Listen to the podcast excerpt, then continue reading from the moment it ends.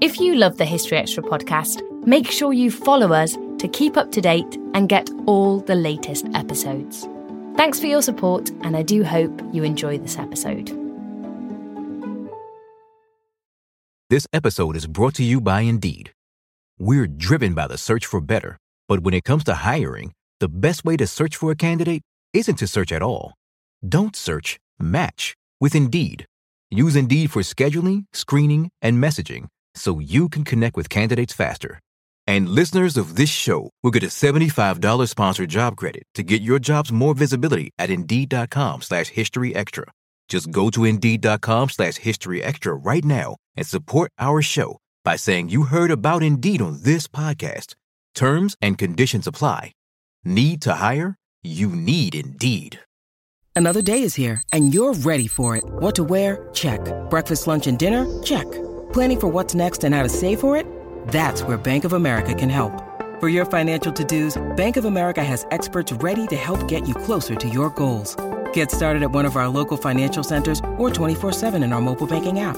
Find a location near you at bankofamerica.com slash talk to us. What would you like the power to do?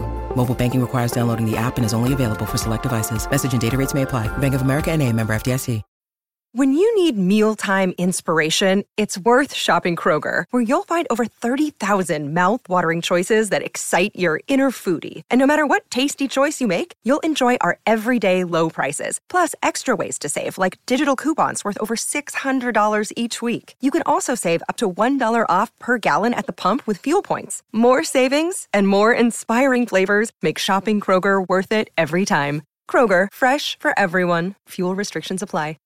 During this difficult time, we want to make it as easy as possible for our readers to get their copy of BBC History Magazine or BBC History Revealed. So, for the next few months, we'll deliver your favourite magazine direct to your door with no delivery charge. From today, you can save up to 70% off the shop price and subscribe from just £9.99. That's just £1.66 per issue. There's never been a better time to get your favourite history magazine delivered direct to your home. To take advantage of this unmissable offer, please visit www.buysubscriptions.com forward slash history extra and choose your magazine. Don't forget, all of our magazines are also available digitally on your mobile or tablet device. Visit buysubscriptions.com forward slash history extra for more information. We look forward to welcoming you.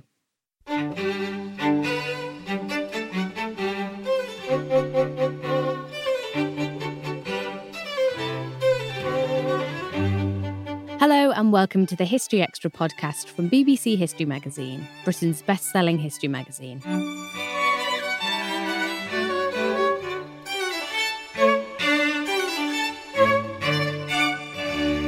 I'm Ellie Cawthorne. Welcome back to our special podcast series, delving into everything you wanted to know but were too afraid to ask about some of history's biggest subjects. Today's episode is all about one of the defining eras of British history, the Victorian Age. To shed some light on society at the time, the great advancements of the era, and Queen Victoria's life and reign, we spoke to the University of Warwick's Professor Sarah Richardson. Putting the questions to Sarah was our digital editorial assistant, Rachel Dinning. So I'm chatting to Professor Sarah Richardson from the University of Warwick as part of our series on everything you need to know about a certain historical topic. So previous episodes have featured topics including the Tudors, the Normans, and D Day. But today we are talking about the Victorians. As in previous episodes, the format is as follows. We asked for questions from you guys at home on our social channels, so on the History Extra Twitter, Facebook, and Instagram account. And then we've also thrown in some general questions that we thought people might want answered as well. So we will start with a very basic one. So, Sarah, when did the Victorian era start and end? And why is it called the Victorian period? Well, it starts um, officially in 1837 with the accession of Queen Victoria and ends in 1901 when she dies. Um, the first mention of the term Victorian was in a literary magazine in 1839, so two years after her, her accession. Um, but actually, I guess really uh, that's the strict meaning. Um, it means pertaining to the reign of Queen Victoria, obviously, but it's used more figuratively to talk about the whole of the 19th century or to talk about presumed attitudes and behaviours of the period. Um, well, we know a lot about Queen Victoria and her life, which we will get onto later. But what was life like in the Victorian period for the ordinary person? Now, this is quite a general question, and obviously lots of different experiences. But yeah, what was life like for the everyday person? I'd probably sum it up as pretty grim. Um, in 1850, for example, life expectancy at birth was only up, uh, up to the age of 42, um, and over 25% of uh, children died before the age of five. Um, obviously, if you survived into adulthood, you might live a bit longer. Um, but there were a lot of epidemic diseases. There were four major outbreaks of cholera, for example, um, in the period from 1832 up to 1866. And although in general the standard of living was rising over the period, so we can see that wages are going up, there's still a third of people at the end of the 19th century living in poverty. But I suppose if I'm going to talk a bit more positively, there were there was obviously improvements in things like education, um, with mass universal education coming in in the 1870s, improvements in health and sanitation, and also the introduction of sort of mass leisure pursuits like football, um, libraries, music hall, and things like that. So uh, it wasn't all doom and gloom, but I don't think it was uh, um, uh, a real, really positive story for much for the ordinary person in the 19th century. That's quite interesting because we often hear, you know, people even today in politics and the media, they'll, they'll talk about these Victorian values and going back to this this golden era. Um, what, I mean, what would you say? What do we mean by this golden age? And is it actually a fair assessment of the Victorian period? Well, it's certainly um, an age when a lot is going on, um, both in terms of the economy, you know, this massive transformation uh, in culture and society. As I say, big innovations like, you know, mass um, education. So there are, you know, there are a positive, there is a positive sort of element to it. I think when people talk about Victorian values, they're really talking about um, a sort of middle class um, a, a view of values, which um, are items like sort of hard work, self improvement, that type of thing. Um, and we sort of associate those values with being introduced um, in the Victorian era.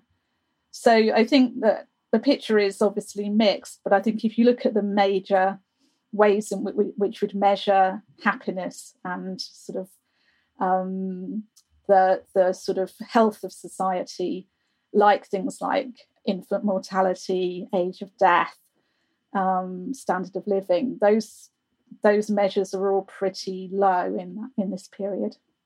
So, Rich McKinnon on Instagram wanted to know why do we think of the Victorians as being prudes. you know, we've got that image of of that you would raise your dress and sh- show an ankle and some and someone would faint on the street because it's obscene. Is that is that accurate or is it a stereotype? Well i think um, it's accurate to some extent in that we've got conduct manuals and advice manuals which are very much um, putting forward that view of behavior um, we also have to understand that sort of scientific knowledge and knowledge about um, things like sexuality and menstruation are, are, are, much less advanced than they are today. So there were lots of myths about uh, certain behaviours and so on. Been a lot of recent research on homosexuality in Victorian in the Victorian period, and actually um, that research says that it was pretty well tolerated up to about um, the 1880s when the law changed and criminalised homosexuality um, and the other area is prostitution. So obviously, there's a, there was great moral outrage against prostitution, but for many working class communities, um, they found that that women sort of drifted in and out of prostitution depending on their um, circumstances, and so often those communities would tolerate women sort of engaging in sort of sex work because they sort of realized that for the grace of God there go I uh, and saw it as a sort of necessity rather than there being career prostitutes. So it's a very sort of contradictory picture in many ways. Oh, that's fascinating. I'd not heard that at all about sex work being tolerated and not being as much of a taboo as we might think it would have been seen as. Um, it is interesting that you mentioned periods because we actually had a few people messaged our Instagram account asking what did women asking about periods. What did women do if they were on their period? Um, so I don't suppose you could tell us what what women did during this time. Um, so it was a sort of taboo subject. So you can imagine that for young girls, they were not told anything about what was going to happen to them. So for their first um, experience of menstruation, often they just got hysterical, thinking that they were there was something you know drastically wrong with them. So that's one aspect of it. The other aspect was that it was widely believed that women who are menstruating shouldn't engage in sort of um, sporting activities and that type of thing and should be sort of confined and um, even go to bed and that type of thing if you're middle class. Obviously, if you're working class, you didn't have that luxury. You just had to carry on with it. So it was a sort of a really stressful thing for a lot of women to go through, partly because of lack of knowledge. It actually brings me on to another question from Margaret Holmes on Facebook, who specifically wanted to know about the experiences of women. Um, she she asked about the middle class in particular and the sort of ideals that they were up against at the time. So she mentions you know, ideas that were put across in books, advice columns, the media, even male opinions.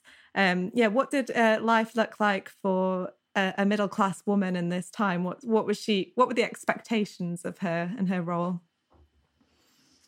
So, for middle class women, uh, they were if they weren't married um, as they were growing up, they were expect they were often very sketchily educated. They're educated in things like playing the piano, doing needlework, you know, reading obviously, but not anything academic really. Um, they're expected to live a life of leisure um, there was a, a, very strong sort of steer that said the world of work and public life was um, should be occupied by men, and w- women's role was in the household.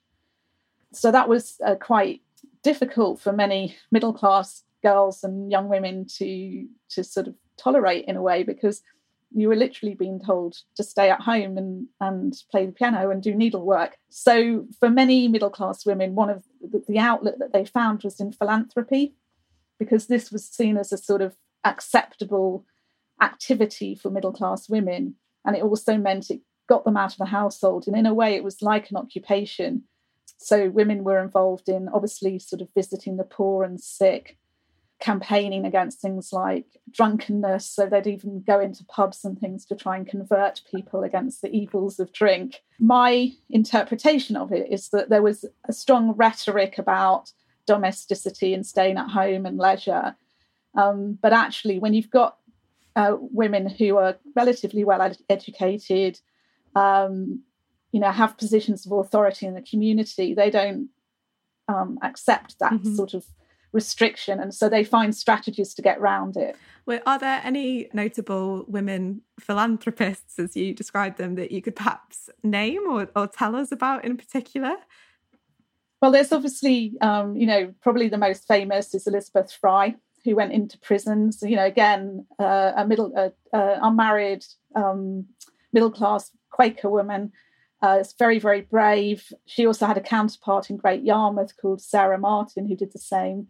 So they go into prisons, which at that stage were pretty much holding um, bays. You know, there was no education, no idea of rehabilitation. They were just locking people up. And they try and educate women, but also in prison, but also they, Elizabeth Fry, for example, used her experience to give evidence to parliamentary committees and um, to campaign for prison reform but there's a whole host of other people. Um, Octavia Hill, for example, she was involved in working class housing. Mary Carpenter was involved in juvenile crime and sort of setting up reform schools. So we sort of owe a lot of what we might call, I suppose, sort of social work type type activities to these women um, who were involved in a whole host of activities which they dressed up as philanthropy, but I often see it as sort of campaigning and activism. So, Leslie Brown on Facebook wants to know what the cultural impact of the British Empire was on Britain and London. So she says, with so many ethnicities under British rule, did this feed back to Britain? She says, I've learned a bit about the Indian experience, but I don't know that I've seen much on Africans or those from Caribbean islands. So, um, are, do we know much about um, how multicultural Britain was during the Victorian period? I suppose is what she's asking. Um, so yeah, yes, there's quite a lot of recent research on that. Um, that there are a number of waves of immigration into Britain um, from the empire, um, also from uh, countries in Europe that were experiencing um, disruption, um, pogroms, and things like that. So big Jewish communities are established in this period. The British Empire has a tremendous impact on on life and politics. Um, Queen Victoria, for example, becomes Empress of India in 1875. So it's con- considered incredibly important. It also, the empire is crucial for Britain's um, industrial expansion. The empire provides a lot of the raw materials uh, for British industry, and then it provides the export markets. Uh, there are also Black and Asian communities being established in, in British cities, cities industrialization and urbanization mean that there's a huge demand for labor. So uh, that acts as a sort of magnet to draw people in into the cities, um, both in the British countryside, but also from the empire and especially from Ireland, which suffers a, a big potato famine in the 1840s. So uh, big Irish communities set up. So so yes, it was quite a multicultural society, and pretty much like today there were it was seen as a strength and a weakness so there were there were communities where quite good integration um, and then there were others um, uh, particularly the irish community were targeted as seen as sort of having degrading behaviors and and sort of not contributing to society and so on so for other communities it was more of a struggle a number of people on our social channels were interested to know about the Victorian period as a time of change and innovation, and we've we've sort of touched on this a little bit already. Um, can you describe some of the what you see as the key advancements um, during this time, or the key inventions or turning points? Yeah, so it was really um, a period of immense innovation and change. Um, key areas, I think, include stuff like transport. So probably pre-Victorian, you get canals and a road network being expanded, but obviously railways are the are the key um, uh, transformation of the Victorian era, and that has a huge impact on the whole of the population in a way because railway transport is reasonably cheap compared to other forms of transport, and so even working class people, particularly towards the end of the period, use the railway to get to the seaside um, for uh, the odd holiday, but also to get to work and so on. Communications is another area that there's big innovations. So things like the penny post is introduced in 1842. What was um, that for people that don't know? The penny post. So prior to 1842, you did have a sort of embryonic postal service, but it was really expensive, and you tended to it tended to be used um, by politicians and and sort of those um, higher up the social scale. So um, a guy called Rowland Hill introduced this idea of the stamp, um, which was to pay for the postage, and um, the cost was very reasonable at a penny. So that's why it's called the penny post. And you get the penny black and the penny red, which are the sort of famous stamps of the Victorian era. Um, and that meant that it opened up communication again to obviously to those people who could read and write, but to a large percentage of the population. And it was quickly sort of used for things like political propaganda, sort of advertising, and those sorts of things. So it wasn't just communication between individuals, but also the sort of industry of communication that we're aware of now. Oh, that's um, fascinating. there were things like rev- revolution in power. So it starts off with steam power. Then we've got coal and gas, and at the end of the period, electricity. So if you can imagine at the beginning of the period having no um, form of light apart from candles and things. So if you can imagine living through the winter, what that might be like. So that must must have made a huge sort of impact, really. And then obviously things like the development of new sorts of industry. So there was a process called the Bessemer process invented in 1856, I think, that meant that you could make stainless steel or steel. Um, and that was a huge transformation for all sorts of different industries um, and really transformed the city of Sheffield, for example. I guess the other thing that I sort of mention in this area is that we often think about inspiring individuals about when we think about um, inventions. So people like James Watt for the steam engine and Isambard Kingdom Brunel and all of sort of um, Alexander Graham Bell for the telephone and that type of thing. Um, uh, and there are also sort of women inventors. So there's um, a woman called Henrietta Vansittart who, in, who invents the steamship propeller.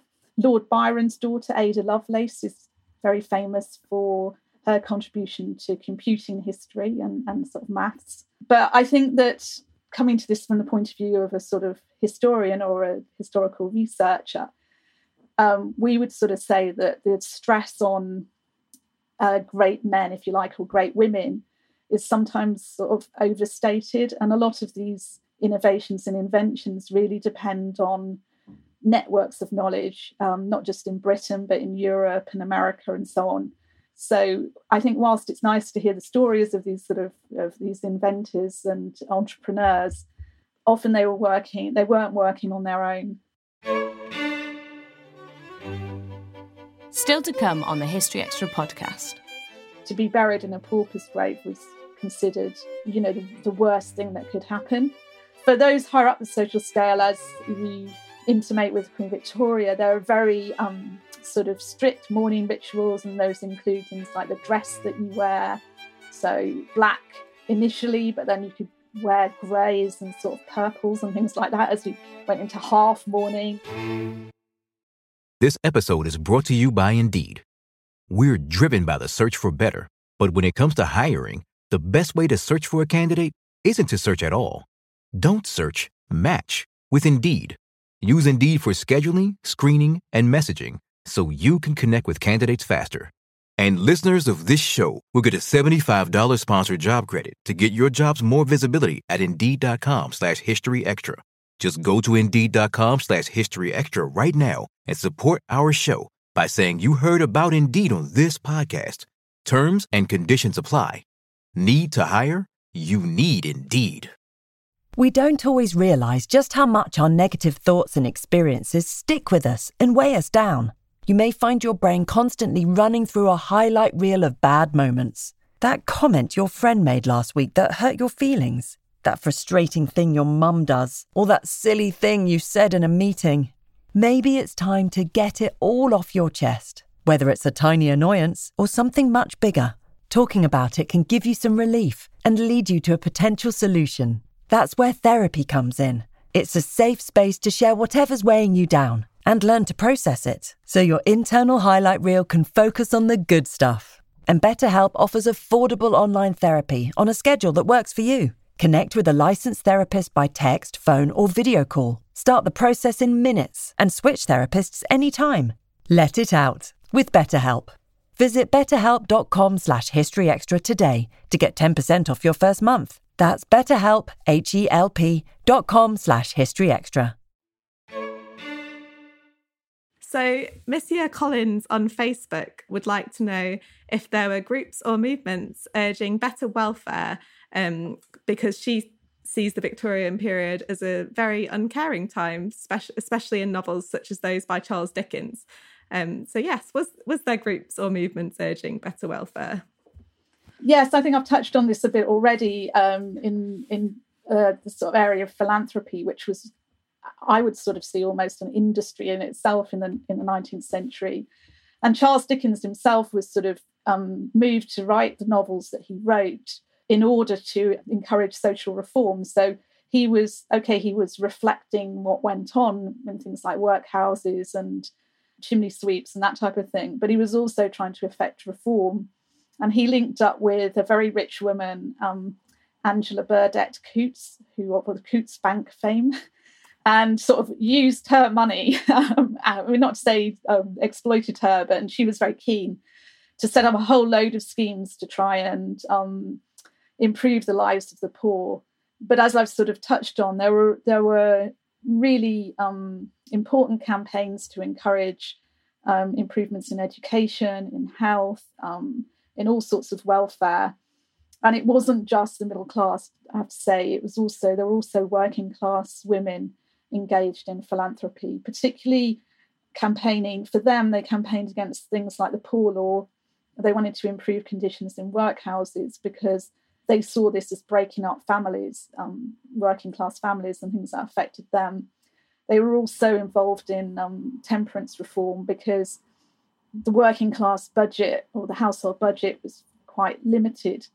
And so, um, if men spent money down the pub, that meant that it couldn't go into the family, into wives and children. So, things like temperance reform, workhouse reform were really key for working class women because it affected their everyday life.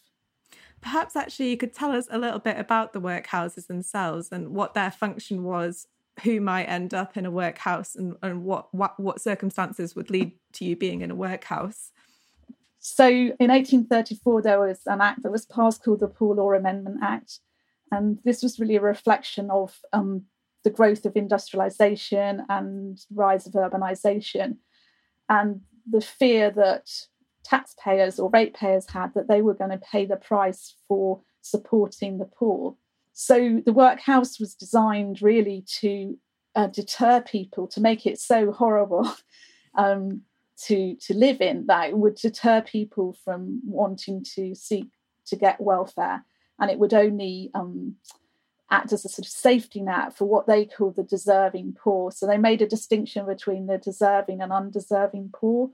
The deserving poor were those, for example, the elderly um, or young children or the sick who couldn't care for themselves. But if you were considered to be able bodied in any way, then the idea was that you, if you went into the workhouse, you were going to have a very sort of austere life and that you would be encouraged to do everything you could not to um, end up there. But literally, as soon as the workhouse was set up, there were people campaigning against against it and against the conditions. Um, it separated, broke up families. So there were single sex wards, they were called. Um, it, uh, children were sort of separated and educated and put into apprenticeship schemes. And as I've said, sort of middle class women, particularly, were very keen on becoming workhouse visitors so they could get in and sort of reform the workhouse. I wanted to look specifically for a bit at Queen Victoria because she's the, the big name, obviously associated with the Victorian period, quite literally. Um, and so, second to our own Queen today, she is she was the longest reigning monarch. So before Elizabeth II came along, what was Queen Victoria's journey to the crown? How did she become Queen? So she was the daughter of the fourth son of George III. So slightly complicated. So George III reigned until 1820, from 1760 to 1820. So three of his sons, one of them died in 1820, the same as same same year as his father. The other two sons became George IV and William IV. So they they did become king, but none of these three older sons had any children. Um, so the fourth son was, which was Victoria's father, she was his only only child, his only daughter. And so that's why she became the heir to the throne. But obviously, it was not a given. So it's a bit like our own Queen about uh, Queen Elizabeth. So she grew up not expecting to be queen or not expecting to inherit the throne. It was only when her uncle Edward VIII abdicated that suddenly her father was was made king, and then she became the heir.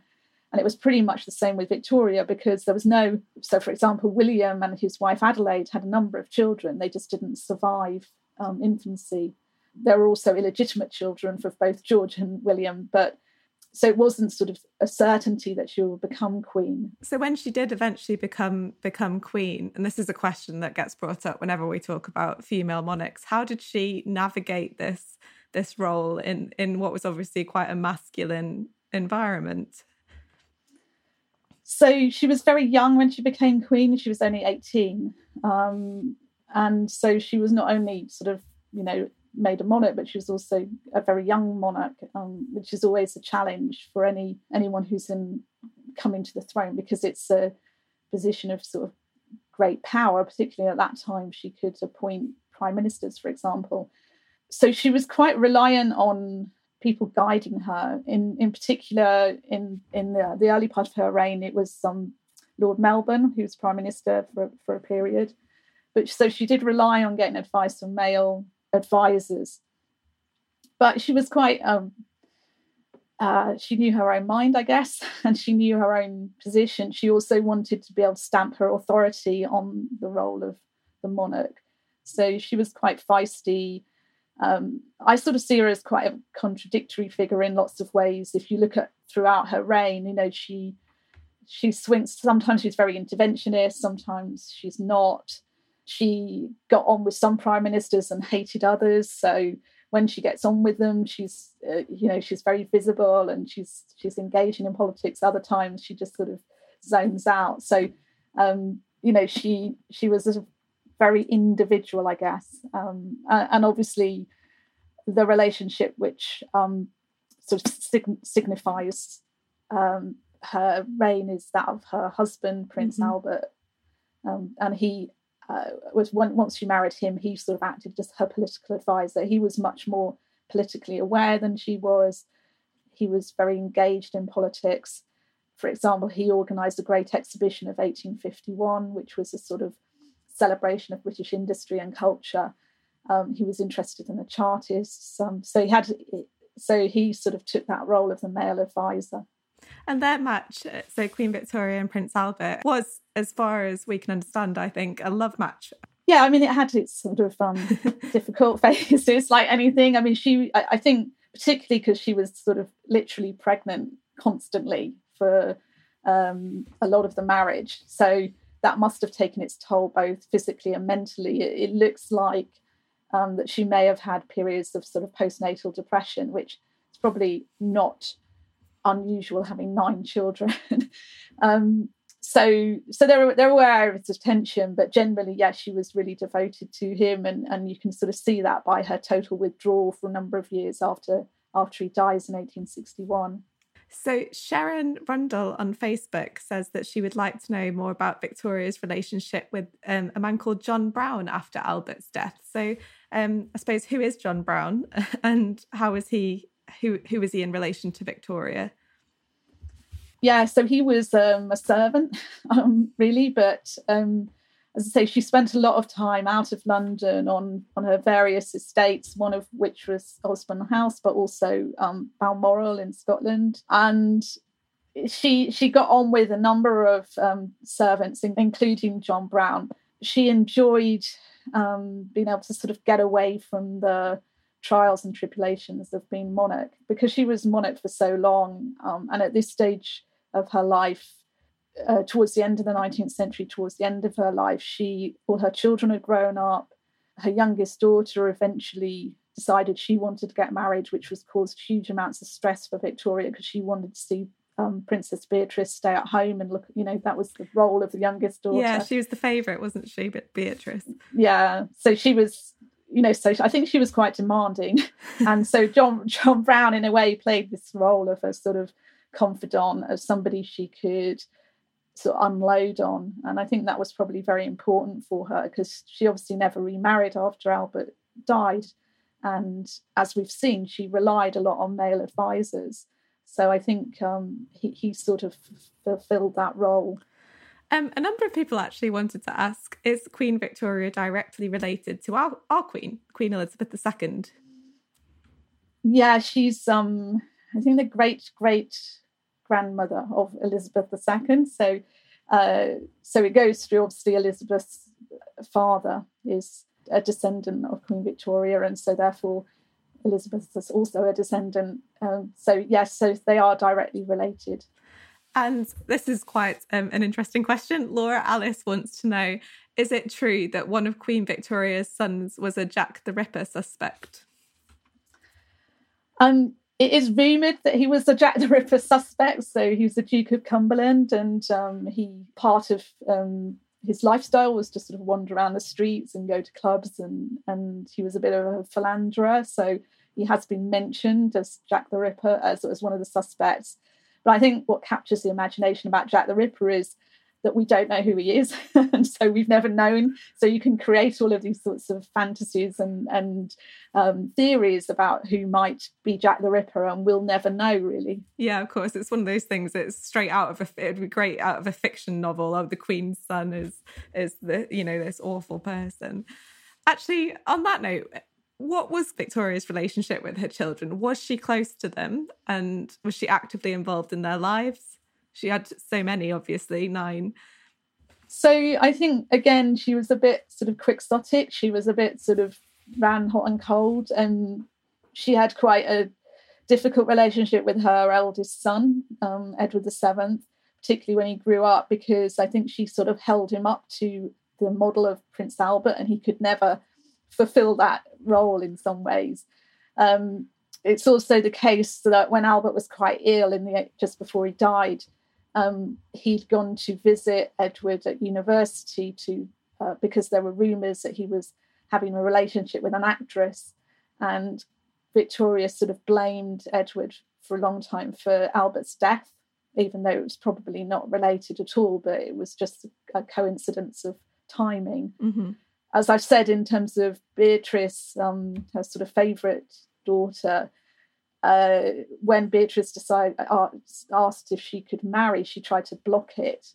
Um, and eventually she did allow her to marry, but only if, if her and her, her new husband, um, Prince Louis of Battenberg, stayed in at, at with Victoria. So, um, so I think it was uh, she was a devoted mother in lots of ways, but I think she was also quite demanding. Yeah, that makes sense.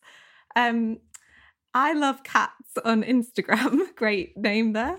Um, wants to know about mourning etiquette etiquette during the Victorian period. So, what was the protocol if someone passed away? Um, and I suppose this question might be inspired by Queen Victoria herself because she had such a long mourning period following the death of Albert.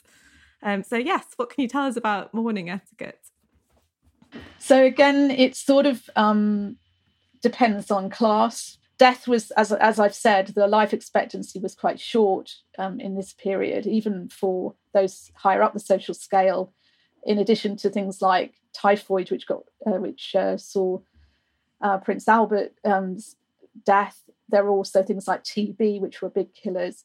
So the rituals around death were quite important for the working class, even though their incomes were quite small they would um, continue to um, to pay into insurance policies in order to pay for funerals and things. So to be buried in a pauper's grave was considered, you know, the, the worst thing that could happen. For those higher up the social scale, as you intimate with Queen Victoria, there are very um, sort of strict mourning rituals, and those include things like the dress that you wear. So black initially, but then you could wear greys and sort of purples and things like that as you went into half mourning and so on. There were um, trinkets and things like mourning rings, so where you'd have maybe a lock of somebody's hair so you could carry it with you all the time. Also, newspapers um, for royal deaths, but if, for example, you lost your wife or husband and the letters that you sent out would have black borders around them and the thicker the border was the you know proximity to the death in a way. So there are all these sorts yeah all these sorts of um, rituals really that i think help people to come to terms with um, the high levels of death and illness in the period. It was very common to lose children and i think you know it was having some sort of structured grieving process was quite important. We're almost at the end so we'll try and finish on a bit of a po- more positive note. um, so, actually, I, was, I just wanted to sort of ask you, I suppose, who was your favourite Victorian figure that the you know we might not have heard of or has hasn't received the attention that they might deserve?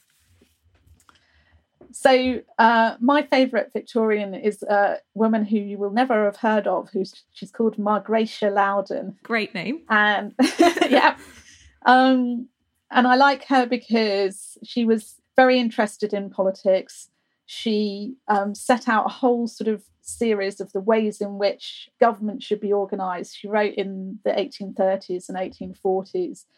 She had a huge sense of her own sort of abilities and, and um, sort of authority on this. And she wrote to prime ministers, sort of lecturing them on what they should do in order to run the country better.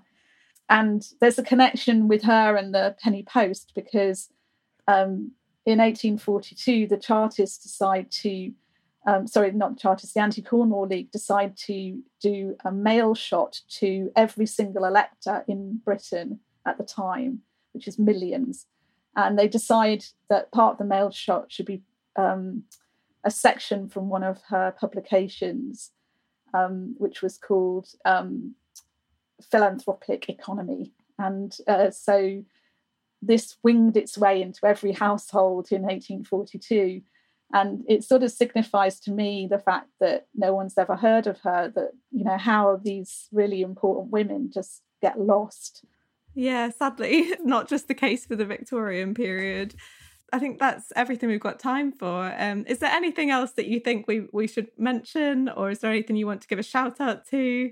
I guess the shout out that I do is that one of the projects that I'm involved in is a, a, sort of crowdsourcing project to try and map every single women's suffrage campaigner in England. So anybody who's interested can go and look at the map, which is um, on the website mappingwomensuffrage.org.uk, uh, and you can see the lives uh, of ordinary suffrage campaigners, women's suffrage campaigners, um, and also maybe give us your stories of the people that you're aware of who are engaged in the suffrage campaign. So that's my my shout out. Um, but the Victorian period is a fascinating period, and it's great that so many people are still so interested in it. That was Professor Sarah Richardson. If you enjoyed today's podcast, then please do drop us a line with ideas of topics or historians that you'd like us to include in the series.